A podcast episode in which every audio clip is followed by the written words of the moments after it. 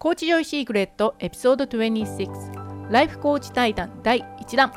今回のエピソードでは在米ライフコーチ3人がお互いのコーチングの特徴やセッションの進め方プログラムのことなど普段はあまり話さないライフコーチの実態について気ままにお話ししました。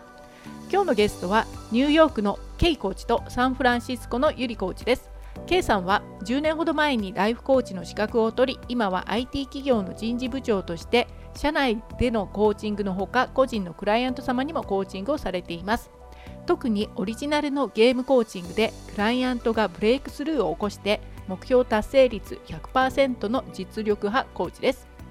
ゆりさんはサンフランシスコで人生を変えるキャリアとビジネスをサポートするサクセスコーチとして多くの女性が使命に気づき能力を最大限に生かして未来を作るコーチングをされていますご自身がコーチとして活躍すると同時にライフコーチスクールを主催し頼れるメンターコーチとしてライフコーチの育成もされていらっしゃいます3人それぞれ全く違うコーチングをしているのでその違いやコーチングの多様性をぜひお楽しみください最後に3人からそれぞれ特別なお知らせもありますので、ぜひ最後まで今日もお聞きください。ありがとうございます。じゃあ今日は自己紹介として、まずそれぞれのライフコーチングのテクニックとかセッションのやり方とかね、気楽に話して、その違いとか、あ、コーチングってこんなに種類がたくさんあるのとか、好き勝手やっていいのとかね、そういうのをね、お伝えしたいと思います。で、まずは自己紹介、最初にあの、どういうコーチングを今、どういう人向けにしているのか、あと、自分のコーチングのタイプはどういうタイプですかっていうのをね、お聞きしようかと思います。じゃあ最初に、ケイさんお願いします。はい、えー、っと、私はニューヨークでライフコーチをしています。コーチになったのは2012年、11年に確か certification を取ってるので、10年コーチけど、うん、私のコーチングはまあ特徴があってゲームコーチング、何でもゲーム化して楽しく生きようよっていうのがまあ根底にあって、あの基本はまあ多いのは優等生タイプの方頭がいいタイプの方、うん、ででもこういまいちそこのある一定のとこまで配置アチーバーの方なので到達、うん、そこからなかなか抜けられないよっていう方、うんうん、たちのために、まあ、直感を身につけてそういう方って直感使うのすごく苦手だし怖い。ん。ですね。うんうん、で私もそうだったので 直感を使うことで、えー、エクスルーを起こしてそのなんだろう頭思考とか努力だけ突き抜けられないのを、うんうん、突き抜ける人になるみたいな感じのサポートをしています。はい、ありがとうございます。じゃあね、直感派ゲームコーチの K さんですね。はい、まとめると。はい。はい、ありがとうございます。はい、じゃあね、その次はゆりさんお願いします。はい、こんにちは。えっ、ー、と、キャリアとビジネスのサクセスコーチ吉川ゆりです。聞こえます？私って。あ、聞こえてますよ。大丈夫？大丈夫。うん。はいはい。うんうんうん。えっと、私、なんかそういう、そうですね、K さん2012年なんですよね。私は、えっと、コーチっていうか、コーチングサーティフィケートを取ったのは2020年かな。なんですけど、2010年代の前半に銀行で働いた時に、うん、ななんかその頃すごい流行ってたんですよね。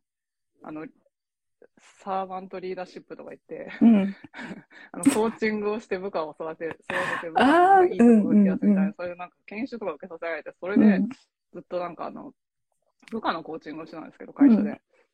で、でも今やってるコーチングと全然違って、うんうん、その、会社で学ぶコーチングっていうのはやっぱそのチームの一員として、あの、能力を引き出すコーチングなんですけど、まあ、そういうのもややるときもあるけど、うん、今はどっちかといったら、なんか、えっ、ー、と、私は仕事を通して自己実現したい人を対象にしていて、うんうん、まあ、それは会社のキャリアでもビジネスでもいいんですけど、うんうん、あの自分があの無意識のプログラミングとか世間体とかなんかいろいろあるんですけど、うん、そういうなんか箱に入ってる人を、まずなんか箱から出すっていうそのプログラミング自体を変えるっていうのをやっていて、でそれそれをやるためにはなんか癒しとかが必要なので最初なんか6ヶ月プログラムなんですけど私のプライベートコーチングは、3ヶ月間ずっと癒しとかなんかリミティングビリーフとかをもうひたすらなんか解放してシフトして、うおーってこう、そしたらなんかすごいアイデンティティが変わってなんか別のレベルに行くので、その人間みたいな。そこでなんかもっとこう、左脳的な前やってたそのコーチングみたいな、なんていうんですかね、うんうん生産性上げたりとか、影響力を上げていったりとかして、自うん。分のあのゴールに達成しようっていう、うんなんか、その直感とか higher self とかはもちろん使うんですけど、うんうん。その人がその人らしく生きられるようになってから、目標をもう一回考え直すみたいな、うそんんな感じ、感じです。なるほどね。なんて言ったらいいかな、それ。 identity shift coach みたいな感じ。アイデンティティがこう変わると、自分の認識が変わる？うん。そこかな、ポイントは。自分のセルフイメージが変わって、うんうん。で、それかつ、なんか、うん。そこでもしその人がレディーだったら、うんうん精神世界みたいなスピリチュアルなものとつながって、うんうんうんそしたらその人は一人じゃなくて、えうんっと、周りの人とかユニバースとか、うんまあ、神様とかなんでもいいんですけど、うんうんサポートを受けながら、うんいるので、すごいなるほどね人生が。うんうんうんうん。なるほど。そういう、なん、なんだろうね。結構幅が広いよね。だから最初のスタート地点からゴールまでのね。うん。そういう感じのゆりさんです。。はい。はい、ありがとうございます。で、私の方はね、すごいシンプルな、あの、コーチング。基本的に頭使うっていうか、思考モデルってね、ザイライフコーチスクールの思考モデルで、考え方、意識を、の使い方を自分の、もう手っ取り早く言うと、一番自分の都合のいい考え方をしてればそっち行くよみたいなね、そういうのをシンプルにやる。で、基本的にあの、ライフコーチの方とか、あと起業家の方が、ノウハウ分かっても動けません。分かってるけどできませんっていう時のコーチングをよくね、やってます。そういうふうに行動するっていうところのね、コーチングです。はい。というわけで、早速なんですけれど、まあそういう感じでね、皆さんね、3人とも聞いてる方ね、あ、全然種類が違うっていうので、あの、ここは別にね、どれがいいとか悪いとかじゃなくて、ぶっちゃけ言いますよ。本音を言うと、3人ともみんな内心では私のコーチが世界一だと思ってますから、絶対に、まあそういうもんだと思って聞いてください。そうですから、本当に。ですよね。うん、でも、ですよね違うんじゃないですか。まあね。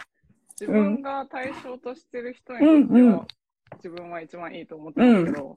すべての人にとって自分が一番いいとは思わないです。そうそうそう。それでいいんじゃないですか。だから。まあそういう感じなんでね、そういうふうにして聞いてる方が、あそういう、それだけの多様性があるんだなっていうのをね、見ていただけたらなと思います。はい。というわけでね、最初に、あの、一番最初にですね、今日、昨日かな？愛理さんから、えーっと、ちょっと待ってくださいね。えーっとですね、コメントをいただいていて、そう、ライフコーチになろうと思ったきっかけをお聞きしたいですと、愛理さんありがとうございます。だとな、なのでね、ライフコーチになったきっかけと、じゃあどこでライフコーチのそのスキルを実際に身につけたのかっていうのをね、お話しいただこうかな。はい。えっと、じゃあね、ケイさんから聞きますか。はい、私は、えっ、と、コーチになったきっかけは、もう私人事長いんですね。で、うん。その前は、あの、ホテル業界でマネージメントをしていて、まあ、うん人を見るっていうところではずっとやってきていて、うん、うん、で、でもなんか私、秋っぽいんですよ。秋っぽい割にはコーチのイメージやってるんですけど、あの、つまり一つのことに集中できないので、フォーカスうん、うがん、あるっていう意味で、一つうん。のこと、に集中できない飽きっぽさなんだけど、経営をするのは全くじゃないんですよ。うん、うん、だから今の会社も長いんですけど、でその人事でもう、なんでしょうね、法律的なこと全部覚えて、うん。問題解決もやって、トレーニングもやって、で人事の certification も取っちゃったので、うん暇だなっていうか、何があるのかなと思った時に、うん、うん、あのコーチングっていうのは聞いて聞いていたんですけど、うん、でもその時に、あコーチングだったらあの 人事としてもう使えん、うん、うん、取っておこうかなと思って、まあ、いろんなスクールを探して、で、取ったんですね。で、会社でもあのマネ、マネージャー向けのコーチングプログラムを立ち上げて、3年越しぐらい、違うな、1、2年ぐらいかな、あの、シーズンに分けて、えーセミナー、えー group coaching 101っていうのを全マネージャーにやって、すごい疲れたんですけど、まあでもそれはすごくいい経験になって、うん、で、えっと、コーチングスクールは、えっと、うん、 Coach Training Alliance っていうところでうん、取って、ただその後の continue education という意味では、 CoachVille っていうニュー、あの、なんだろう、あの、コーチングの父父という、ライフコーチの父と言われている、うん、がコーファンダーでたあの立ち上げた、うん、コーチングスクールで、今はあのデイブ・バックってコーチ、ニューヨークベースなんですけど、で、えっと、彼のクラスを何個か取って、あうんのうんここでまた全く違うコーチングを学び、うんでたまにそこでいろんなメソッドを学ぶためうにコースを取ってるんですけど、うんうんうん、そんな感じですかね。はい。じゃあ、きっかけはね、仕事の人事でこれ以上何しようかなって 思ったところ。うんうんうん、そしたらハマったよっていうね。で、今も継続的にそういうスクールとかで新しい知識を学んでやってるっていう感じ。ね。はいはい、ありがとうございます。ちなみに、あの、そこのね、スクール選んだ時って、な、なんでそれ選んだとかあります？えっとね、 certificate 取った会社、あ会社っていうか学校は、あのーまあその当時、ズームもなくうん。あまあ、スカイプはせいぜいあ、そうか。うん。SNS も多分 Facebook はあったと思うんですけど、うん。うん。であの全部電話での、うん。クラスだったんですね。うん。だからしかわからなかったんですけど、いろいろその free orientation をいろんなスクールで取って、なんかそこが、あのー一応コーチの初心者うんで、まあ、ビジネス的なことも教えてくれたり、ちょっとだけマーケティングなことも教えてくれたりする内容だったので、結局いろいろ見てそこに決めたんですね。うん。ただ、先生がめっちゃ怖かったんです。めっちゃスパルで、すっごいもうね、怒られっぱなし練習してて、うん。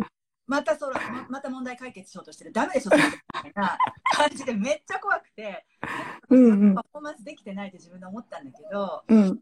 でもその卒業の資格の一つが、あのちゃんとペイングクライアントをフェアあフィーで2人取らなきゃいけないっていうのがうん。一致でやったんですけど、うん。でその後にちょっとこのスクールで続けて教育を受けるのは、うん。スパルタスこの私でさえもスパルタすぎるかもと思って、ストイックな私でも。うん。で、他を探したときに、そのコーチビルっていうのは、あの今の私のコーチングスタイルにすごくうん。て、で、そうは歌ってないんだけど、結構教えてる内容が内面的なもののスピリッツまでいく感じで、で、コーチビルのコーチングがめちゃくちゃすごかったんですね。うん。彼はもう多分消されてるかもしれないけど、YouTube でライブコーチングもやってた人で、うん。うん。めちゃくちゃ感動して、うん。で、そこで学び続けることに決めましたね。でもそこは何で探したかちょっと覚えてる。あ、でも私のメンターコーチがトーマス・ベナードをすごく尊敬していたので、うん。で、それで彼があの作ったかあのスクールだよってことでしょっうん。たかもしれないですね。うんはい。なるほどね。まあそういうのありますよね。実際コーチング見たらね、すごかったっていうのはね。うんうんうん。わかりますわかります。なるほど。はい。じゃあね、ゆりさん。ゆりさんは、あの、きっかけと、どこでね、コーチング学んだかっていうのね、教えてください。きっかけは、うん。私はなんか対個人のビジネスうんみ。たいなのは全然興味なかったんですけど、うんうん。興味なそう、本当に興味なくて、システムとかをいじるのが好きだと思ってたので、うん。うんだからうん。、あのな何か自分でビジネスをするとしても B2B でやろうと思っていたんですけど、うん。それは昔から思っていたんですけど、20代の頃から。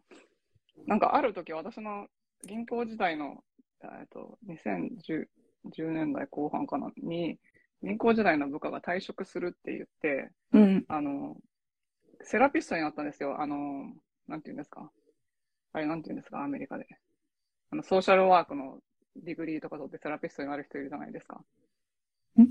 なんだろう、セラピストじゃなくて？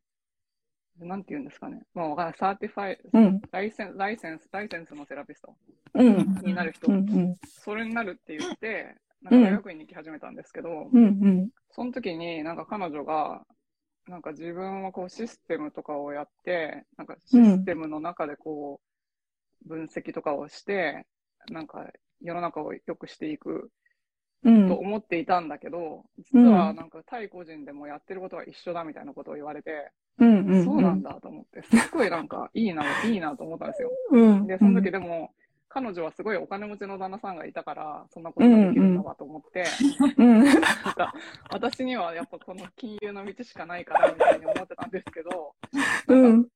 でもずっと探してたんですよ。なんか自分が価値観が合わなかったんで、金融の仕事が。うん。で、周りにいる人があんまり合わなかったんで、うん。なんか、ちょっとその、競争し続けるのもしんどいあとうん20年とか思ってて、うん。うん。で、そしたら、あの midlife crisis にかかってしまったんです。あまりにも考え続けて、結果。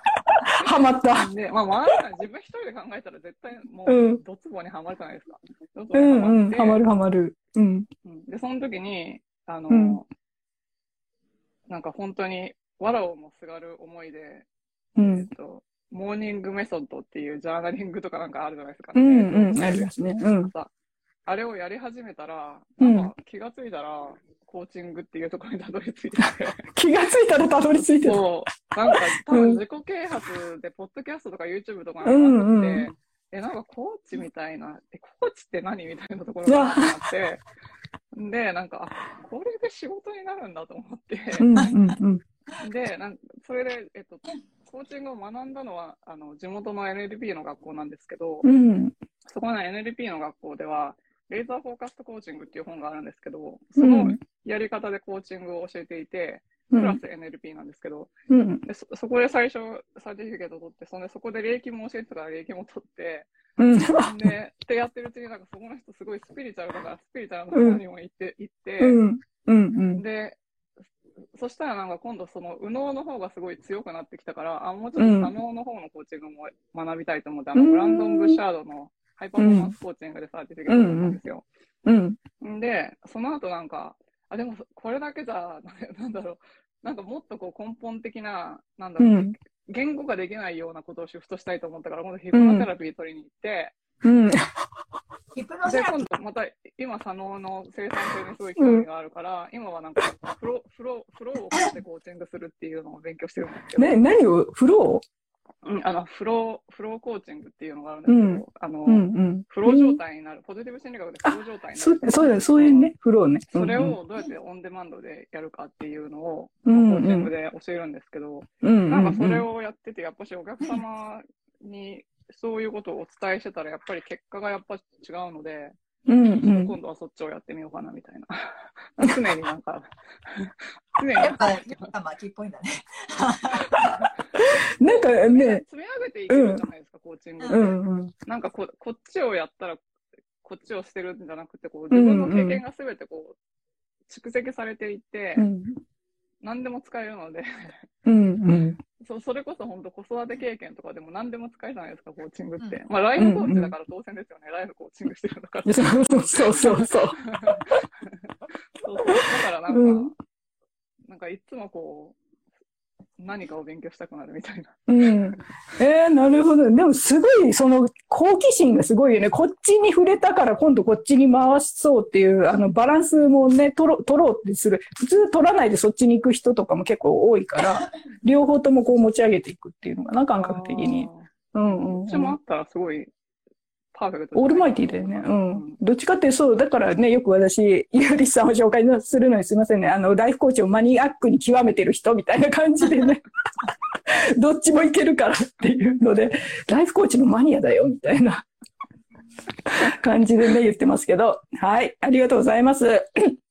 まあそんな感じでね。で、私の方はきっかけは何かな？ライフコーチを知ったきっかけって多分そういう、結構ゆりさんと近いかな。ドツボに自分でね、これからどうしようってやばいよ。何もやってないよっていうので、ハマって自己啓発をやってた時に、なんか、まとめのブログの教材みたいなのをノウハウコレクターだからね、すごい買った時にたまたま入ってた一つが、自己啓発のそういう誰かライフコーチ系の方が作った教材があって、それ初めて受けて自分のこう見つめ直すだとか、そこからかな、あ、ライフコーチってなんかいいなっていうのと、彼女が言ってることわかるけど、私の方が説明したらもっとうまくできるんじゃないみたいな、そういうのがあって、そこからライフコーチを興味持ってたんだけど、実際自分がちゃんと資格を取ろうと思った時はもうあれ、ビジネスコーチとして活動してた時に、目の前のクライアントさんが、思いっきりブロックってあるじゃないですか。あの、資格を取ってないからできませんとかね。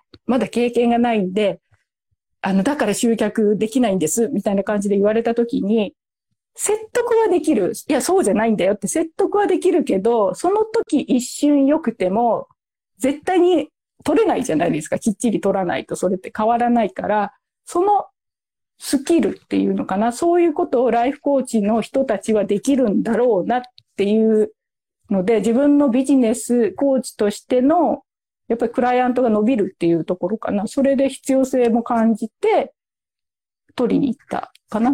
で、ザ・ライフコーチスクールをどっかでね、多分彼女がエイミー・ポーターフィールドとかとコラボしたポッドキャスト聞いたかなんかで、ブルック・カスティロのね。で、ブルック・カスティロの生コーチングを、やっぱライブで見て、おお、すげえって、これ私もできるんじゃねって、結構簡単そうにやってるけど、とかって思って行ったら全然違ったけど、大変だったけど、でもそういう感じで、うん。そこでね、やりました、私はね。ゆりさん、質問があるんですけど、うん、はいはい。フローとゾーンに入るってど違うんですか？多分同じような感覚だと思うんですけど、脳のホルモン状態としては。うん。うんうんうんうん。なるほど。うんあの、クリエイティブプロセスも一緒なんで、多分、うんうん。うん、多分一緒なんじゃないですかね。まあ、うんピークパフォーマンスって言われるやつに入る。うんうんうんうん。なるほど。うんうんうん。なるほど。うんなんか自分、自我自我がなくなるみたいな感じ。うんうんうん。うん。ね、それって自我がなくなってもっと大きいものの方に行くっていう感じ？なくなったら何になる、うんやってるんですけど、うんすごい集中してる状態。ああ、そあ、そういう意味で。うんうん。うんうんなんかスポーツ選手でやっぱゾーンに入るときってやっぱあるみたい。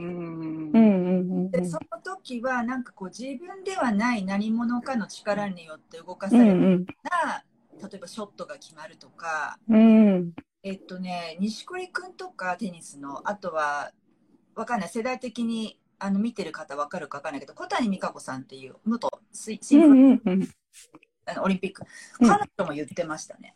うんでそれが自分だけじゃなくて、そのチーム全体にわたって、もうう彼のんうんパフォーマンスがその瞬間だけできるみたいな。うんあそうなるほどねグループフローがあるんですよ。ううんうんうんそうそう、そうなんですよ。それがなんかスポーツ選手だけじゃなくて、あの、オフィスワーカーでもできたら最高じゃなういですん。まあそうよね。あの、そんなね、スポーツみたいにストイックにやらなきゃ到達しないって言われたらね。か。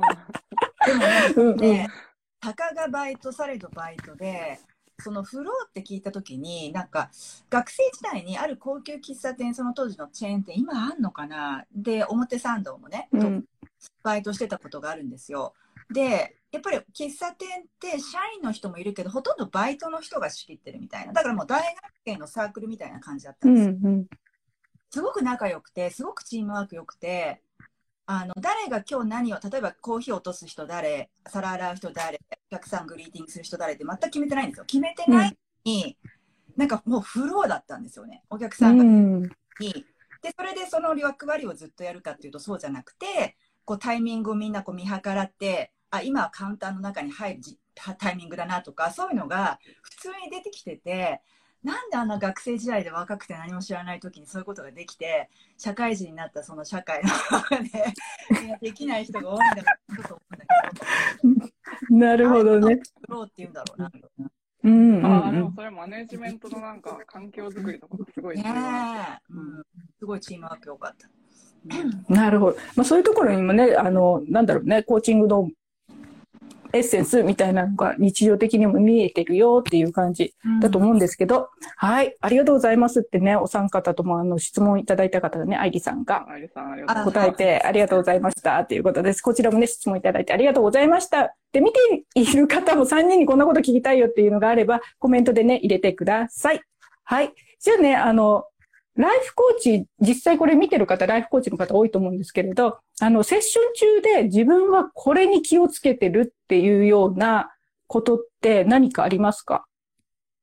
ゆりさん。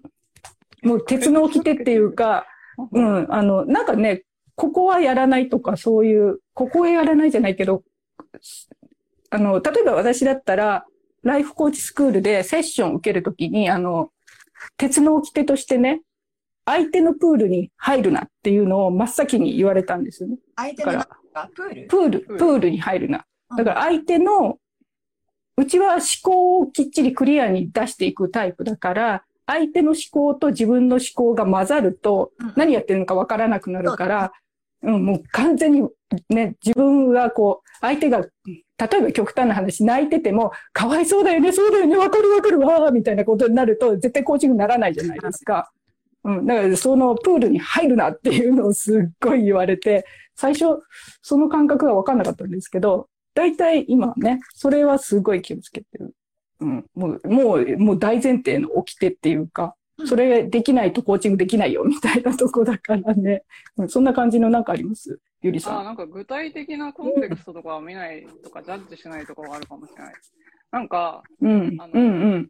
他の人には絶対話せないようなことでもこう、だから私、世界人類の中で私しか知らない秘密みたいなのがあるわけですよ、その人にとって。うんうん。で、うんうんうん。それはやっぱし、その他の人には言えないようなコンテクストだからですよね。うん。だけど、なんかその、それを見ないで、うんなんかそその下にある、なんか状況とかどうでもいいじゃないですか。この人がどううんうんそれに対してどう反応してて、どういう思考があって、どういう感情があって、うんうんでそれをどう変えたいのかっていうのが重要なので、うんうなんかん。そういうこ表面的なことを見て、なんか、うんうん。あの、かそこで、そこをなんか捕まえて考えたりとか、うん。あの、うんジャッジうん。をしたりとかはしないっていうのは、まあでもなんうんうんかこれは結構自然に、自然になんかそうなってるんですけど、あそうそうすることによって、うんなんかそう、そう意識してないんですけど、そういうふうになるんですけど、うんでもそうすることによって多分安全性が担保されるので、うんなんかこう、誰にも話したことがないことでも、こあーっちには話せるみたいなうん状うんうん況になるんじゃないかなと思います。うんそう、それ、まあ似た感じかな。だから私のあのプールに入んないっていうか、相手の環境の中にそっちにガーンって入っていかないで、うんうん、ジャッジしないっていうのはね。うん、そうそうそう。どうですか？ケイさんなんかあります？私はそうですね。まあ、うん、ともそうですし、うん、えーっと、私は音声のみでコーチングするんですね。うん、うん、うん。のは、あの、まあ、コーチの方大体はフェイあのビデオをつけてやってると思うんですけど、で、私のメンターコーチも音声のみだったから、まあ、その流れで別にかんあ最初のうちはあんまり考えずに音声がうん、いて、そのうちね、いろいろズームとかスカイプとかね、う音声ん、出てきたけども、あ、音声じゃないカメラつけてできるんうですけん、ど、それでも私、あ、私音声だけでやりますんでって最初うにん、ええ、ええ、理由としては、あの私にとってこうし視覚に入ると、うん。それってあのマルチタスクになっちゃうんですね。ああ、なるほどね。あとは、なんかそのボディうん、ーがピックアップできるから分かりやすくていいっていうコーチうん、も、うん、まあそれは人それぞれだと思うんですけうど、ん、うん、それがそれがディストラクションになる。うん、うん、声だけで聞いて、で、うん、そうすると、あのこれはまあラジオのルールでもそうだと思うんですけど、うん、相手が見えているとなんとなく間があってもうん。ないじゃないですか。ん。で、ま、間があっても。曲がっても、うん、います、こっちが。うん、その相手が考えて、うーん、そうですねとか、なんかままた、ま、全くシーンとしてても、うん顔が見えてるから、あんまり気にならない、そんなそんなうんだけど、音声だとちょっとの間がめちゃくちゃ気になるんですよ。うん、うん、うん。アップできるものが、その間から私を感じるんですね。うん、でその時に直感が働くので、うん、うん、うんで、思ったフィードバックをダイレクトにもする。うん、うん、その間があるってことは本人がその質問に対してうん、何か感じているわけで、うん、うん、うん。こういうところですかね。あとは、えっと、いろいろメソッドを学びましたけど、うん、うん、結局直感です、うん、私。うん、直感一番エフェクティブっていうことを、あ周り、周り、あり学びました。いろいろね、テクニックとかにこだわってうん、うん、うまくいかない。うん、うん。なん。で、あの、それとあと前情報いらないです、私。前情ああ、報なるほどね。うん、考えちゃうから、それに。つうん、いて、うん、うん、うん、うん、その場で、なんかね、コーチングしてもらいたいトピックを教えてもらって、うん、うん、で、その声のトーンとか、あの、ね、うん、聞こえないので、うん、声のトーン、間、間とか、繰り返しうん、言葉とかいうのが、うん、画面を通して一緒にやっちゃうよりも、私は耳の方が、うんあ、この人これすごいたくさん言うなとか、こうん、うん、こでいつも間があるなとうか、ん、声のトーンが急に変わったぞとかいうのうが、ん、えー顔が見えてるとあんまりピックアップしづらいんだけども、うん、うん。だと非常にそれがわかる。うん、なるほど。面白いね、それ。うん、うん。そうなんですね。あの、私も最初、ケイさんが、あの、カメラオフでコーチングするって聞いて、え、そうなんですか？って、ズームあるのになんでカメラオフなの？っていう、ズームだけどカメラオフみたいなあ感じでね。私だから何年間もリピーターのお客さん顔う一回ん、ないですよ。あすごい、それ。相手は知ってると思います。うんうんうん。え？ー、彼女の顔知らない。え、そうなんだ。えー、ゆりさんはどう？カメラ付きですえっかと、多うん分、ケイさん、聴覚優位なんじゃないですかね。私、視覚優位なんですけど、うんうんうん。視ん。覚優位なんで、ああと、私の場合は、ちょっとやってることが特殊だと思うんですけど、なんかトラウマとかに落ちられたら困るんで、ちゃんと監視してるんですよ。お客さんの状態をちょっとモニターしながらやってるんですよ。やってる時にいきなりトラウマに落ちる人がいるんで、うん、ああ、そうか、そういう、そういうのがね。うん。で、なんかその、途中で質問やめるときも、皮膚の色が変わるまでやめないんで、皮膚の色がないといけないんで。ああ、そう皮膚の色変わりますよね、セッション中にね。うんうん、あるある。それをちょっと私は初めて見たときびっくりしましたもん。皮膚の色、あ、変わった、みたいな。そう、変わるんだよね、明るくね。すげーとかと思って、うんうんうん。あれびっくりしましたね。うん。あ、確かにモニターしながらっていうのがね、トラウマに落ちるとか、すごいね。うんうん、私はね、あの、まあ、見ながらするかな。私も、別にどっちでもいいような気がするけど、ケイさん言ったように、あの、言われたように、同じ言葉繰り返す方はやっぱり出てきますよね、それがね。それはよくピックアップしてます。あ、またここだよね、ここ同じことだよねっていうのね、あるかな。うんうん。あとは何だろう。耳？うん、耳だけ。あんま考えたことなかったっていうのがあるかな。ズームあるから、当然カメラ付きでやるもんだって思ってたからっていうのもあるかもしれない。もし機会があったら耳だけでやって、トークさんはどっち派なのか、実験してみるといいと思う。うん。そうかもしれない。なんかね、でも沈黙があったら私もずーっと沈黙してそのままずーっと沈黙になりそうなんだけど。いつの間にか、いる、いるみたいな。ねうん。まあそんな感じかな。あとは、あ、そうそう、それで、あの、最初ね、初めてコーチングしたと、とか、プログラム作るときって、あの、3ヶ月とか6ヶ月とかね、4ヶ月とかでされてると思うんだけど、それってね、プログラムって大体決めてます？進め方って。ゆりさんどうですか？あ、決めてます。完全に。完全に？あ、じゃあ。え、うん。1回目からこう、やることっていうのが決まってる感じ？ずーっと？本当にプログラム？うん。3ヶ月間は完全なプロセスをやって、うんうんうん。それが終わった後はゴールに行って、まあその人が目指してるものによって必要なものが変わって、うんうんビジネスやってる人だったらすっごいビジネスコーチングの方に行くし、うんそううじゃなかんったら、あの、うん。まあ、その人のゴールに合わせてやることを考えるんですけど、うんうんう3ん。ヶ月はもう完全にもう毎回、あの、誰でも同同じじことをやります。うん。その、だそうです、皆さん。インターベンションがあるんですよ。うん。ななんていうんですかね。なんか、最初リミティングディシジョンとか、うんリミティングビリフとかいっぱい出していくんですよ。うん。うんうん。テストとか心理テストみたいなのをしてる、なんか、いろんなことああ、をやって、なるほどね。うんうんそのうん。後出てきたやつをシフトするときのそのインターベンションのやり方は、その人の特性とか、うんさっきの聴覚優位とか視覚優位とかでも違うんですけど、うん。やり方はすごい変えるんですけど、中身は。うん。だけど、その、やってること自体は一緒です。うーん、なるほど。で、3ヶ月はそれで基本的なところがクリアしたら、その後はその人にアレンジするっていうか。うんうん。そうです、そうえです。ーその人が、なんかその、うん今の課題が全部なくなった後で、うんうそん。の人が新しくゴールを出したら、それに沿ったうんんん。何をすればいいかっていうのは、うんうんうんうん。ああ、なるほど。それだったらやっぱり6ヶ月ぐらいはかかりますよね。わかります。うん、絶対かかるね。前なんか期限決めなくてやってたんですけど、うんうん。できるライザー投資で、あの、終わった終わるまでやるみたいな感じだったんですけど、うん、やっぱちょっと、それ最最初は3ヶ月と思ってたんですけど、3ヶ月はなかなか終わらなくて。終わらない、うん、と思います。あの、うん、ギリギリそのね、自分でトランスファーできたかできないかっていう微妙なところに落ちそうな感じ。ちょっとね、質問来てますが、まずこちらを先にね、聞いてからにしようかな。じゃあ、あの、ゆケイさん、ケイさんは、プログラムってどうなってます？何ヶ月？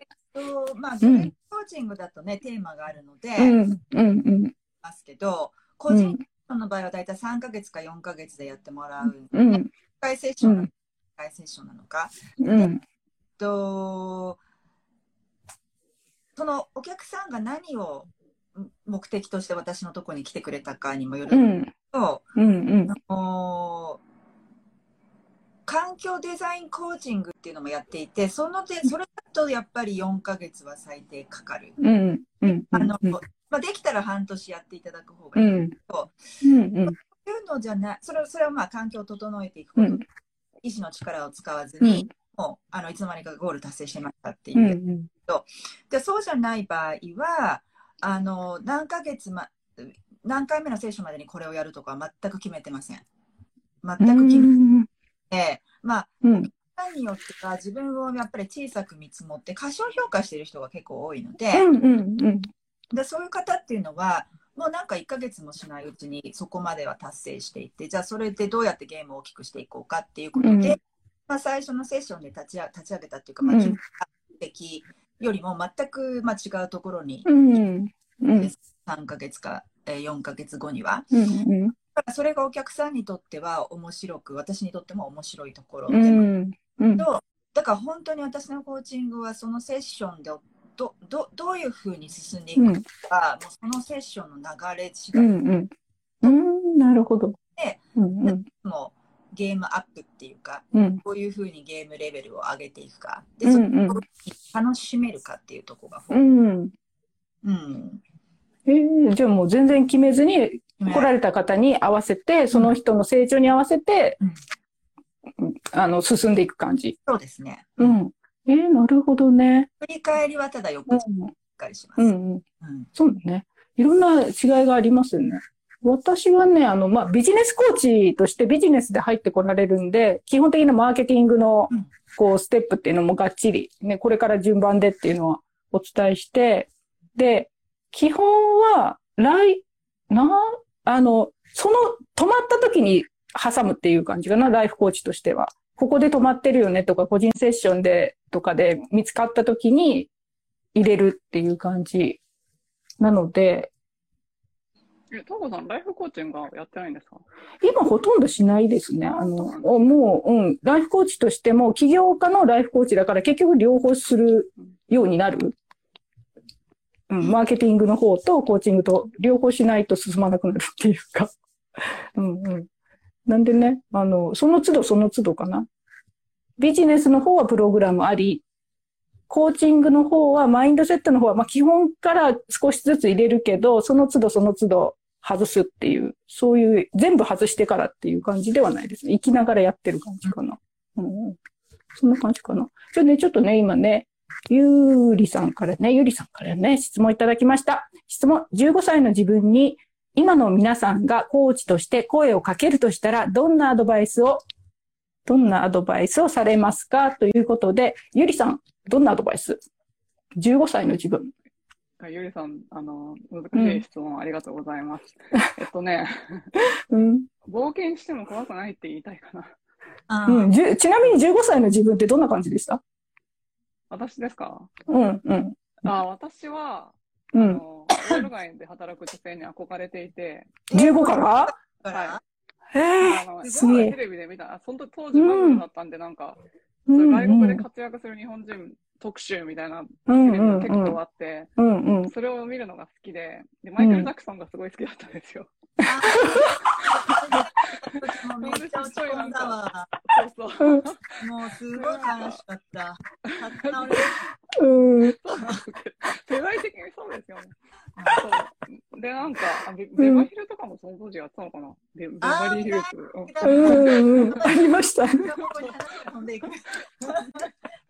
意外とハマったわ。うんうん。でも絶対に、なんか、うん。もうその時は、そのオール街で働く日本人の女性がめっちゃかっこよかったんですけど、うん。なんかその人が、あうん。の、東京に、あの、どこだっけ？東京の大手町とかあるじゃないですか。うん。そこら辺に帰ってきて、うん。白人の男の部下をつけて帰ってきて、ハイタクシー、ヘイタクシーみたいなのやってるのを見て、超かっこいいと思って、これやと思って、勉強してました。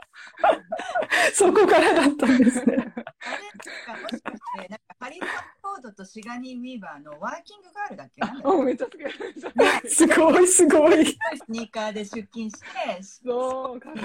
ハイヒールみたいそう、だから絶対将来ニューヨークで働くとか勝手に思ってたんですけど、まあ、なぜかニューヨークには行ってないですけど、でもなんかその、あの、東京に男の部下を連れて帰ってタクシーとかやるのが実現 夢が叶ってるね、イメージが。すごい。でそのとこ、その頃の自分に冒険した方がいいよって冒険できるよっていう。うん、なんかもう、あの、うん。結構安定志向だったんです、すでに。すでに。そう。いい、なんかいい大学に行かないといけないみたいな、なんか、うんうんうん。なんか、そういうのがあったんで、もっとなうんかこう、んレールから外れても、うん。自うん分がうん自分、うん本当に自分のものになる人生だったら、うん。絶対に自分のところに来るから、うん。なんか1年、2年、こう、例えばですね、浪人絶対してはいけないとか、うん留年絶対してはいけないみたいなこと思ったんですけど、うんなんかそういうの別に、そういう縛りがなくて、なんだろう、自分が本当に冒険したいなって思ったら質問いいんじゃないかなと思います。うん。なぜならば自分が手に入れるものだったら、そんなことも寄り道をしても絶対手に入るからだうんうん。なるほどね。すごい。なかなか深いアドバイスですね。自分の15歳に。ありがとうございます。キエさんどうですか ?15 歳の自分に。どうだろう。うそんな、ん。くださいって感じですかね。うんキエさん15の頃どんな感じでした？まあ、うんうん。言ってたようなクラスとか、イベントとか、うん。あんまり変わってない。あんまり変わってないね。でもすごい、あの中3うん。のクラス、15歳と中3ですよね。まあ、男女も仲良くて、うんうん。インタッチしてる人数名いるし、うんうん。うん、なんか、まあ、でも、若干アドバイスをするとすれば、うんうん。うーんもっと肩の力抜いていいんじゃないっていうことですうよ。ん。うん、なんかそのストイックさを楽しんでるのはわかるけど、うんうん。してもいいんじゃないっていうかもしれないですね。うん。うん、なるほどね。そうか。15歳。15歳って中3の時。なるほど。私ね、中3の時はあんまり、どうだったかな。あんまり子供時代ってすごいいい思い出ないんですよ。中3とか高校ってね、親すっごい厳しくて、とりあえず勉強しろ、勉強しろ、勉強しろだったから、まあ親もね、父親、あの、単身赴任とかで全然違うとこにいたし、中3何してたかなああ、なんかその都合で無理やり全然し、ね、じ、田舎の方に帰んなきゃいけなくて、そっちの受験勉強をしなきゃいけないっていう感じで、なんかね、すごい窮屈だったイメージがあるんですよね。自分の15とか16、17とかその辺はね。だからその自分にアドバイスしろっていうと、アドバイスするっていうと、なんだろうね。すごい難しい。なんか、うん、すごいしかん、すごい真剣に考えてしまったけど、まあ後悔がないんじゃないですか？アドバイス別に必要なしみたいな。うん、いなんかね、もっと楽しめばよかったなってはすごい思うんですよ。同級生と友達、もうちょっと心開い、なんかね、引っ越しがすごい多かったから、どうせ知り合っても、すぐに離れるっていう感覚でずっと育ってたんですね。あだから友達になってもしょうがないじゃんみたいな、なんて嫌なやつだっていう感じだけど、っていう感覚で15とか、そのぐらい、大学入るまでずっとそういう感じだったから、そういう意味では、うん、もうちょっと人のつながりを楽しんだらよかったのかなって、その世代のね。もう完全にバリア張ってるみたいなんで、透明なバリアの中にいたから、そういうイメージかな、私は。うんうん、今から声かけるなら。あと、もうその後人生楽しいからいいよとかね。そんな感じですね。はい。じゃあね、ちょっと、あとは、あの、あきこさん、内山あきこさんからも質問いただいているので、そのね、なかなか奥の深い。あ、ちょっと待ってね、もう一つ質問いただいてます。コーチングプログラムのセッションの頻度はどれくらいですか？あらかじめ決めているそれともお客さんの状況によって変えていますか？ゆりさん、どうですか？頻度あ2週間に1回です。2週間、2週間に1回。はい。うんうんうん。大体それでもうずっと同じ感じで。あ、よっぽどなんか、あうん。の、あいお相手が、なんかシフト制とかで入れられないとき以外は、ちょうんうんっ。とだれないように。なるほどね。2週間に1回。はい。ケイさん、ケイさんは？私はね、月にう3ん。回。まあ月に3回？うん。ば、うん。うん。と、あとでもリピーターのお客さんも何う人か、んうん。まあそういう方は人によっては今月う1だんうん。し、うんうんまあ、2週間に1回とか。うんうん。でも初めてのお客さんは、うん。えー最初は結構毎週やります。うん月うん。なので3週連続やったり、1う週、んうん。2週間やって1週空けてまたさんらに1週。そんな感じです。なるほどね。私は、あの、だいたいキープするのが月に2回かな。うん。っていう感じでする。で、継続とかでもう、あの、月1で大丈夫とかだったら月1っていう、そういうイメージかな。うん。ですね。はいあり。ありがとうございます、質問。でね、あとは、じゃあ次、あきこさんの質問で、夢のお子さん方共演楽しみにしています。ということでね、夢のお子さん方って言われてますけど、ありがとうございます、あきこさん。えっ、と、一つ質問させていただきたいことがあります。コーチングをしていて、クライアント様が理想の姿、夢を描いたと後に、でも現実を考えるとね、点点点という言葉が返ってくることがあります。下手に希望、夢を描いたら、今とのギャップに無駄に落ち込む。地に足がつかなそう。と揺れているのかと思います。ここでライフコーチ、お三方それぞれ。でも現実を考えるとね、点々点とクライアント様が言ったらどのような視点で切り込むか、見るポイント、率直に頭に浮かぶことなどお聞かせいただければ嬉しいです。ということでね、あきこさん質問ありがとうございます。はい。ゆりさんどうですか？でも現実を考えるとね、って夢を語った後に。ああ、私もその時はもうキラってなりますね。来たか。キラ来た来た来た来た来たあの、明日にいっぱいリミティングビリーフがあるってことじゃないですか、それ。うんうんうん。だから、その場合は、もうそう、うんそう、じゃあそういうふうにできるって考えたら、なんかしようって思ったら、どういうネガティブな思考とかネガティブな感情が出てきますかとか、うんこれができるって思うためには何が必要ですかとか、それ系の質問をして、うんリミティンうん。グビリーフをひたすら出します。で、出しうん出し終わったら、まず、うんえっと、体験じゃなくて、普通のコーチングプログラムの中の人だったら、うん出し終わったら、それを全部、あの、シフトします。リミティングビうリーフ。ん。なるほどねでき。るわけじゃないですか。うんうん、そうだね。そうね。っていうか、そもそもそういうギャップがない人ってコーチング来ないですよね。でまあ来ないよね。確かにね。なるほどね。もうその相手のとりあえずリミティングビリーフを出し切ってもらう。それから話はそれからだみたいな。うんうん。あ、でもなんかその、うんそこでなんかひるんでしまったら、もしかしたらそれはその人のプールに入ってるかもしれないですね。プうんうんールから一旦出たらいいんじゃないですかね、コーチとして。うんうん。そうですよね。それは私もちょっとね、思いましたね。うん、そこはね。うん。なるほど。ありがとうございます。ケイさんどうですか？もう、でも現実を考えるとねーって言われた。言われたら、うんうん。特殊な質問をしますね。おそらく私うは、ん。うん。と、うん What makes you now perfect? みたいな英語で言うと、要は、うんうん。今の状態がかんを完璧であらしめうんうん。んですか、って多分相手はクエスチョンマークたくさん出ると思うんですけど、で はみたいな。何聞いてんの？もそこをあえて言って、う何ん補足せずに相手の判断を待つかな。うんうん。で、えーっていうのはなんか、あのー自分の今の状態が完璧と思ってない人が、うんうん。次の完璧な状態にシフトできないんですよね、やっぱり。うんうん。出していい、自分が出すものが返ってくるっていうのですけど、出したものが返ってくるのはこの宇宙の仕組みなのうで、んうんうん。うーん、今の状態っていうのは、あうん。今の自分にとって一番ふさわしい状態なんですよね。うん。だから、えー、と出すものを変えなきゃいけない。うんうん。うん、ので、じゃあどういうものを出したいですかって受けと受け取るものばっかりに皆さんフォーカスしてるけど、うんうん。まず先に出すこと。うん完璧なことが見つかりませんって言われたら、多分完璧なことを毎日10個見つけるゲームとかやらせますね。うん。なるほど。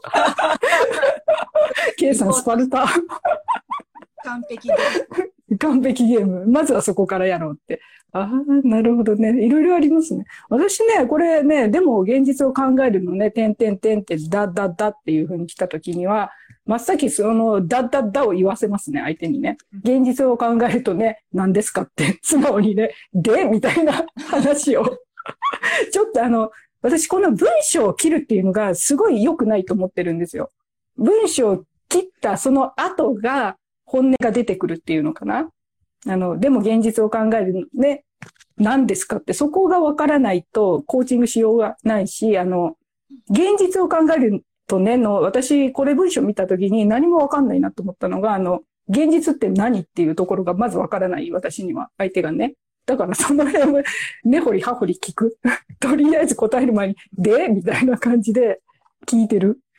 で、それからかな。だからそれが多分ね、あの、なんか出てくるので、そこを聞いてから、どうするかっていうのをね、考えるかな。でも本当ね、あの、すごい思うんですよ。あの、現実を考えるとね、だったったの、あの、文章切ってるのがすごい嫌いなのって、前の彼氏が、の口癖がね、すごい変なことここで公共の場で言いますけど、あの、俺って浮気症なんだよね。浮気症だからって言ってたんですよ、口癖で。で、その先を言わないんですよ、やつは。そうで、そうそう。その当時はそれをわからないから、浮気症だからの後を自分で考えるわけじゃないですか。うんうんうん。お前が言えや、みたいな感じで、言ったらろくな言葉出てこないよね。俺浮気症だから、お前我慢しろよ、みたいな さ。俺浮気しても当然だとか、そんなのしか出てこないから、あの、このダッダッダの後ろにはものすごい私はね、センシティブなんですよ。言わせる。必ず。なるほど。うん、そこを言わないとわかんねえ、みたいなね。それをね、ちょっとこれをね、思いましたけど。はい、というわけでね。でもさっき言われたように、やっぱりあの、ね、きあの、ゆりさん言われたように、ちょっとね、あきこさんのあれで、うん、なんだったかな？下手に希望、夢を描いたら、今とのギャップに無駄に落ち込むとか、地に足がつい、つかなそうと揺れているのかと思いますってご自身で書かれてたのが、これが私すごい気になって、思ったんならそれをちゃんとあの確認したらいいっていうのかな？思いますで想定してコーチングするとすごいあっちこっち行くっていうか難しいから、必ず思うんだったら こう思いますよねっていう聞き方じゃなくて、本当にそう思ってるのかどうかをフラットに確認してから進められた方がやりやすいかなっていうふうにね、思いました。はい。他なんかありますか？キキコさんへのコメントは。ケイさん、ケイさん、コーチとしてどうですか？あ、あきこさんに対して。うんうんうんうん。うん、そうですね。今、まあ、と、とこさんがおっしゃられたように、あのー自分でそのブランコを打つないこと。で、うんおおそらく最初の新米のコーチの方ってやあのやりがちなのがう、んうん。お自分がどうパフォームできたかっていうのをすごく気にする。ああ、あるあるある。わかる。それ。うん だけど、いや、それはあなた関係ないから。お客さんがやっぱり何を受け取って何が気づくうん。例えば、なんかこのクエスチョンちょっと違ったかなとか、コーチの方で、あ、んうん。違ったなって思うかもしれないけど、うん。ちゃんと例えば受け取っていて、何かベネフィットがあれば、それはすごくいい選手だったってことになるし、うん、逆に自分がすごい、もう、もう私、それこそさっきのゆりさんじゃないけど、ゾーンに入った。うん。入ってたでも、お客さんが、は？って感じだと、全然それはセッションとして成立しないので、やっぱり、あの私はセッションの後に、マヒコさんにも言ってる必ずフィードバックを聞く。うんうんうん。あって今日のはどこがもう一番ベネフィシャルでしたかっていうこと、うん。でそれであなるほどここが響いたとか、自分の中でその都度勉強、うんうん。あの自分のなんだろう精神とかどういうクエスチョンが響くのかとか、まあ、それはもちろんおさんによると思うんですけど、うんうんうん。あなるほどね。朝しないっていうことですか、うん。うん？何しない？うん、アサンプションあの推測しあ、推測しないね。うん。ありますね、それね。うん。なるほど。ゆりさんどうですか？あの、コーチを教えられている、そのコーチの立場から。うん。今の K さんの話と同じなんですけど、んなんか自分がなんかしようできると思わないことかなと思う。なんか別に私がなんかしたからその人がなんとかなるわけじゃなくて、うんその人うんの旅路をなんか手伝ってるだけじゃない。うんうんうん。まあそうね。うんうん。でもなんか、あの、だからコーチとしてのビリーフがすごい大事なんですよ。うんコーチングスクールでもいつもビリーフから始めてもらうんですけど、うんなんかその、例えば、なんか私とかだったら、もう自分のエネルギーに入ってきただけでその人変わると思ってるんで、うんうん。セッションしなくても変わると思ってるんですよ。うんなんかそういうふうに思ってたら本当にそういうふうに変わるんじゃないですか。うんうんうん。だけど、なんか私がこう、いい質問をしてあげないとこの人の気づきが得られないとか思ったらそうなるじゃないですか。うんうんうんうん。そう。で、なんかもし、なんかセッションの、えっ、と、うんなんですかね、制度みたいなのをうん高めていきたいって言うんだったら、あの、まあ、他のコーチにフィードバックもらうのもいいんですけど、うん。あの自分で録音して、後から分析したりとかしたらいいと思います。うん。ありますね。あれね、あの、自分のやつを分析するって、ちょっとあの、なんかこそばゆいっていうかね、あしゃーっていうのがすごいあるけどね。そうそうそううそう。でも、あれ結構、あの、少ないセッション数でも、早く精度を上げたいんだったら、そういう、なんか毎回の振り返りっていうのをすごい大事にしたいと思います。なるほどね。ありがとうございます。というわけでね、あきこさん、そんな感じで3人からのコメントでございました。質問ありがとうございます。パチパチパチパチパチ。そんな感じですね。今ね、あの、ゆりさんは、なんかね、ちょっと、あ、そうだ、その話聞こうと思ったんだけど、ちょっと忘れちゃいましたね。セッション中の、そう、どういう感じでやってんのかなっていうので、ゆりさんだと、まあ自分のとこのね、エネルギーに来たらっていうのと、おたつ、た、助ける、お手伝いしてるだけ、導くみたいなね。それで思ったのは、あの、私のコーチングだと、どっちかというと結構ロジカルなコーチングをするので、相手の頭の中で何か起き、起きてるのを、ガガガガガガガって分析してる感じ、自分があの計測器みたいな感じで、まあ理系の実験系だったから実験機械になって、なんかデータをし収集してる感じ。うわーって収集し終わって、ベローってなんか結果が出たら、あ、この辺がちょっとミスってるよね、エラーがあるよね、みたいなのをチェックして、どうどうどうって聞いていくっていう。そういうニュアンスで私は自分のね、コーチングのスタイルっていうのをね、イメージしてるんですけど、なんかそんなのってあります？ケイさん。いきなり言われても知らない。えっ、と、自分が、ごめんなさい、さんの話を聞いて、ちょどう頭。あの、自分でね、自分のコーチングって、あ、結局私こういうことやってんだな、みたいな。ああ、そういうこと？えっ、と、うん。こうまず、なんか、うん。思考はエゴっていうことを気づいてほしい感じがあって、皆さん。固まっている？でもちろん、その、左脳を使うべきところっていうのはもうん。ちろん、うん。まあフルタイムの仕事では特に左脳数めちゃくちゃ使ってるんですけど、うん。でもその自分とつながるためにはやっぱり右脳でその直直感を信じる勇気っていうもうん。のがあるうん。ので、まあそこをうーんガイドするような感じ、うん。うん、それができるようになるとフットワークがもう全然軽くなるし、う今ん。うん。までこういろいろ言い訳をしなくなってくる。うん。うん。まあその思考でいろいろ分析している時間がななくなる、うん。えー実は効率的なんですよね、もっとね。うん。うん。やる。で、自分の感じたこと、直感できたことを、あの、ロジカルな理由がなしにやれるうん。ことが、結局、外からのいろいろなエビデンスじゃなく、自分のから来るものを信じて行動できる、うん。自分に対する信頼感がうすごいん。上げていかれるんですよ。うん。自己肯定感がぐわって爆上がりするので、うん。到達するとあのいろいろ自分がやって、えーやりたいけどいやちょっと怖いって思ったことをやれる、えーカンフォートゾーンが広がっていくので、うん。そこを導いてそれをう悩ん。まずにあの楽しくうん。うん。やっていいってほしいっていうか、うん。こうガイドするうん。かなと思います。なるほどね。それ、た、うん。んちょっとね、たまに K さんの音声が飛んじゃうんですよ。うんうん。うん、なんかね、ちょっと途切れるっていうのかな。そうそうそう。なんでだろうなんでだろう。うん。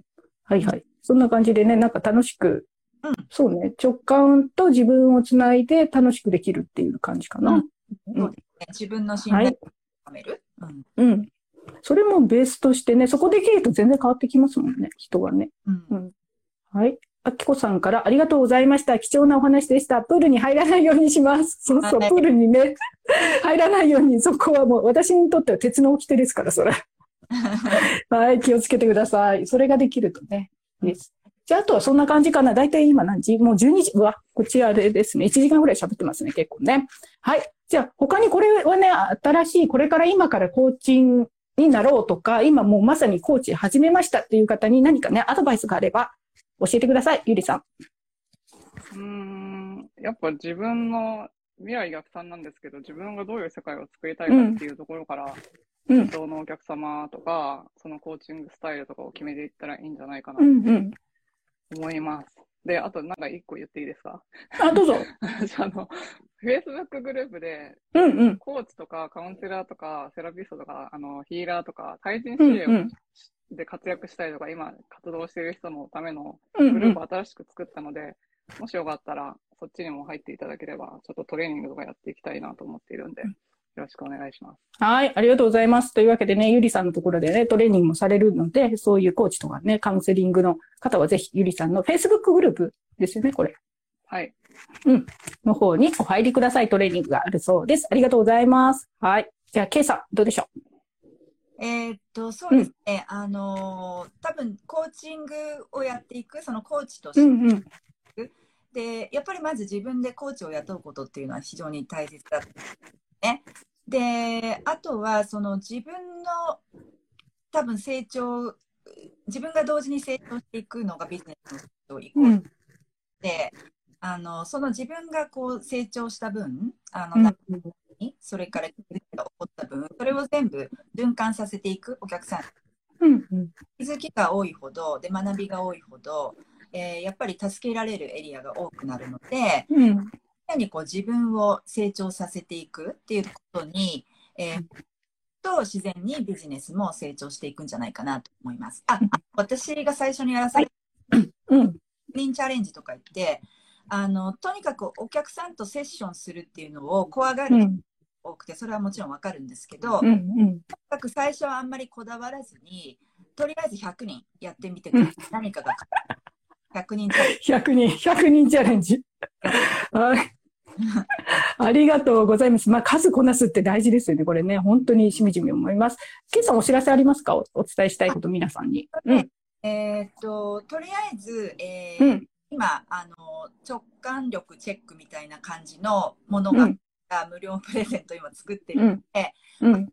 たらお知らせするので、ぜひぜひえお問い合わせください。それと、あとは、あの、グループコーチングを、まあ、7月にシーズン1で、うん。まあ、他人に、まあ、周りに振り回されない、ぶれない自分になるっていう4週間の、まあ、ゲームコーチングで、なんですけど、まあ、シーズン 2, 2もやりたいなと思っているので、うん。まあ、決まってないけど、あの、もし興味ある方は、えーインスタのプロフィール、もしくは、まあ、フェイスブックでもいいんですけど、うん。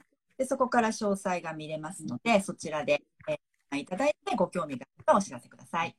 はい。というわけでね、ケイさんのところも、これからね、あの、何？グループコーチング。私これね、一期生入ってたんですよね。で、ライフコーチとして入ってもすごい面白かったんですよ、実を言うと。あ、私はこうだけど、共通点もあるし、あ、こういう切り口があるんだなっていうのですごい勉強になったんで、うん、それもあってね、こっちの環境っていうので、オフィスきれいにしてますっていうのもあるんで、はい。というわけでね、そういったのとか、あと、そう、ケイさんはね、どうやって直感力が身につくのかとか、直感力つくとこんな世界が見えるよっていうのをね、インスタで配信されていらっしゃるので、見てる方ね、ぜひ K さんのところのフォローもね、してください。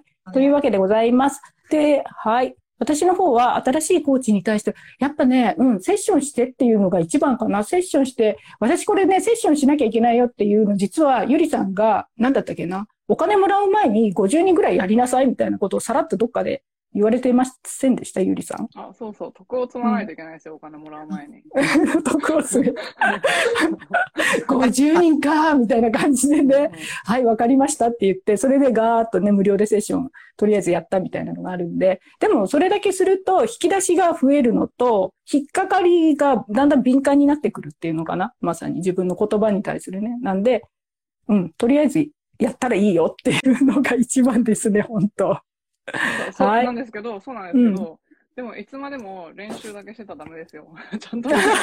そうあ、そうそう。お金もらうときにはうちに来たら教えますからね。ちゃんとどうやったらお金もらえるかは。そう素晴らしい。素晴らしいですよね。そうそう。あ、じゃあもうそれでね、ついでで、今だったら私のプロフィールのリンクからパンと飛んだら動画がそのまま直でね、見れるようになってるので、そこにね、マーケティングのライフコーチとして、何やったらいいよっていう、高額商品売るにはっていうね、あの、動画があるので、興味のある方はね、プロフィールのリンクから見てください。で、その後無料相談に来たい方は相談を受付中です。はい。というわけで今日はね、あの、K さんとゆりさんと、忙しい中、1時間お使い、お付き合いいただいてありがとうございます。見ていただいた方もね、すごいお昼とか朝とかね、いろんな時間で見ていただいて、本当に今日はありがとうございました。というわけで皆さんね、こちらをまたフォローしていただければ、ライフコーチってこういう感じっていうのがわかると思うので、ぜひフォローもお願いします。はい、ありがとうございました。ではではではでは、ありがとうございます。お疲れ様でした。お疲れ様です。はい今の世の中にはあなたのコーチングが必要ですお一人お一人の命の可能性を引き出すことで豊かさと愛が循環する世界を作りたい。あなたの思い込みの壁を打ち破り最大限の可能性を一緒に創造することが私のファッションです。もっとコーチングやビジネスを知りたい方やコーチジョイコミュニティについて知りたい方はコーチジョイ .com をご覧ください。